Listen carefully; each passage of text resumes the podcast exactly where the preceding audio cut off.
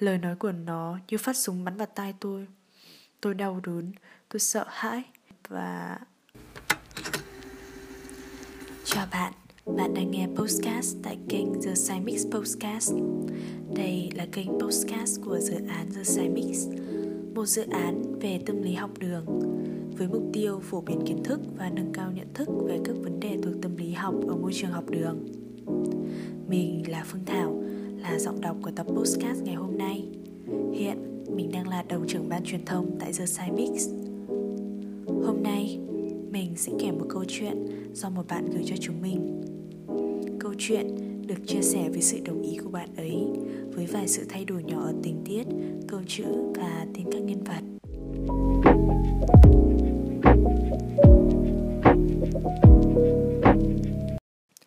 6 giờ 30 phút sáng, chuông báo thức reo, chuẩn bị mọi thứ để đi học, đến trường, về nhà, làm bài tập, ngủ, lại thức dậy. Thời gian biểu của hầu hết học sinh hiện nay. Đương nhiên, tôi cũng không ngoại lệ. 12 năm làm học sinh đã luyện cho tôi làm theo cái thời gian biểu đó thành phản xạ. Nhưng trong số những việc trên, tôi sợ chết khiếp cái việc đi học không phải là nỗi sợ thông thường như là sợ bài kiểm tra hay là sợ đi muộn, mà là một nỗi sợ thấu ruột gan. Tôi kinh hãi nó đến mức chỉ nghĩ đến thôi tay chân đã bùn rùn. Vì ở ngôi nhà thứ hai đó, tôi bị những người anh chị em, thỉnh thoảng là cả cha mẹ nữa, bắt nạt. Tôi cũng không rõ mình bị bắt nạt từ khi nào nữa. Có lẽ là từ tuần đầu tiên của lớp 10 hay là vào một ngày tháng 10 cùng năm đó. Tôi chỉ nhớ là hôm đó có một đứa con trai lớp bên đi qua và bảo tôi là Mặt mày chắc cũng mịn như cái đường kia ấy nhỉ? Toàn ổ gà, ổ vịt. Lúc đó tôi đâu nghĩ đó là bắt nạt đâu chứ. Nhưng cái lời nói đó đã khiến tôi phải khóc mất hai ngày Và cho đến tận hôm nay tôi vẫn bị ám ảnh với nó. Chỉ thế thôi thì không làm tôi sợ đâu. Nỗi kinh hại của tôi bắt đầu từ giữa năm lớp 10 kia. Thật ra thì có nhiều chuyện xảy ra quá, nên tôi cũng không nhớ hết được. Nếu ngày nào bạn cũng bị ném vào người những lời rùa xả, những cái đầu nhọn của con pa hay thậm chí là cả những cái tát như tôi, bạn sẽ không nhớ ra được những chuyện nổi bật để kể đâu. À, nhớ rồi, có một chuyện mới xảy ra khoảng 4 năm trước. Tôi thấy nó có vẻ hấp dẫn và đau đớn, kinh tởm hơn mấy trò vừa nói trên. Tôi kể nhé. Hồi đó tôi có mua một thỏi son. Nữ sinh cấp 3 rồi mà, làm đẹp chút. Có thể bạn sẽ thắc mắc là tại sao tôi bị bắt nạt như thế mà vẫn có gan tô son rồi đi đến trường nhỉ? Đương nhiên là bình thường thì tôi làm gì có cái gan đó. Tôi vừa hãi, vừa tức bọn chùm sò trong lớp đến chết đi được. Chính đó là thủ phạm của hầu hết vụ bắt nạt trong khối. Nhóm đó gồm hai gái, một trai, chuyên chấn điền tôi hoặc chê bai ngoại hình tôi. Và đương nhiên, chính bọn này đã xúi dục những thành viên khác trong lớp tẩy chay tôi. Ôi, bọn chúng đã trở thành một cơn ác mộng khủng khiếp, chui tận vào trong tiềm thức của tôi. Đến nỗi, chỉ nhắc đến chúng thôi là tôi đã không kiềm chế được cảm xúc rồi. Tức giận, đau đớn, nhục nhã. Tôi chỉ muốn được một lần lao vào mặt đấm cho nỗi đứa một cái lên thân. Nhưng rồi tôi lại hèn nhát, run rẩy, sợ hãi trước cái quyền lực của chúng, nhất là khi chúng lại quen nhiều tay anh chị máu mặt. Tôi hơi lạc đề rồi nhỉ, quay lại chuyện chính vậy. Nói chung, bình thường tôi không dám đâu. Nhưng vì tình hình dịch bệnh nên phải đeo khẩu trang, thế là tôi có cớ để giấu chúng nó rồi. Trời ơi, đến tận lúc tô từng lớp son lên môi, bàn tay tôi vẫn còn run rẩy. Này, mày bỏ cái khẩu trang ra tao xem nào. Mày bôi son đúng không? Lúc mày dắt xe vào trường bố mày đã để ý rồi. Nhưng tôi đã quá ngu ngốc rồi. Tưởng rằng may mắn sẽ về phía mình ư. Đứa chóp bu của nhóm đó, tóc nâu tên Hòa, vừa đến trước mặt tôi vừa quát. Ôi, tôi còn biết làm gì khác đâu. Cãi lại thì nó cho ăn tát. Im lặng thì nó giật tóc. Thế là tôi đành ngoan ngoãn đưa tay lên khẩu trang Run rẩy lột xuống.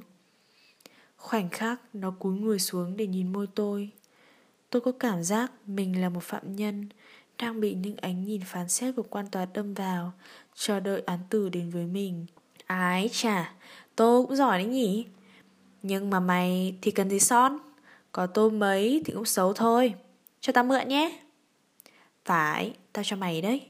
Những đứa có cái mỏ thối tha toàn thốt ra những lời tội lỗi như mày Thì nên bôi hơn là tao. Tôi tức giận nhủ thầm trong bụng. Cái gì? Trời ơi, tôi lỡ nói to ra à? Nó sẽ đánh tôi chết mất.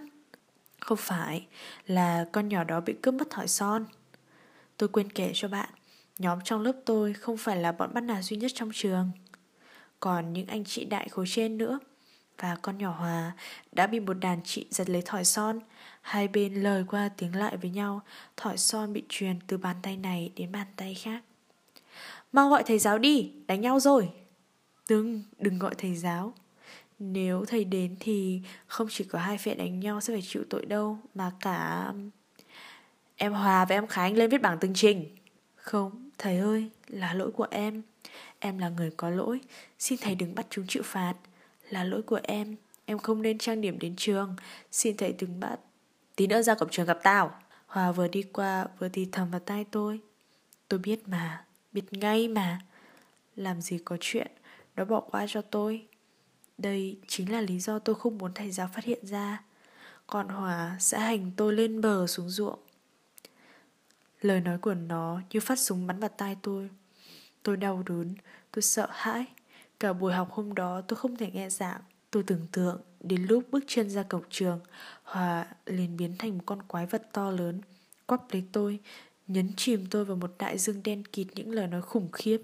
Rồi, những xúc tua của con quái vật đấy cuộn thành nắm đấm và tưởng chừng như đã rơi vào tuyệt vọng.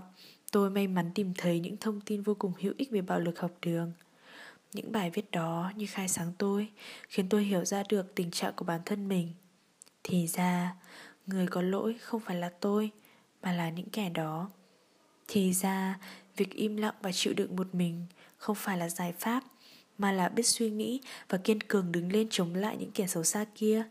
Có như vậy, tôi mới thoát khỏi bóng tối này. Rồi từng ngày từng ngày, đến trường đã thôi không còn là cơn ác mộng với tôi nữa.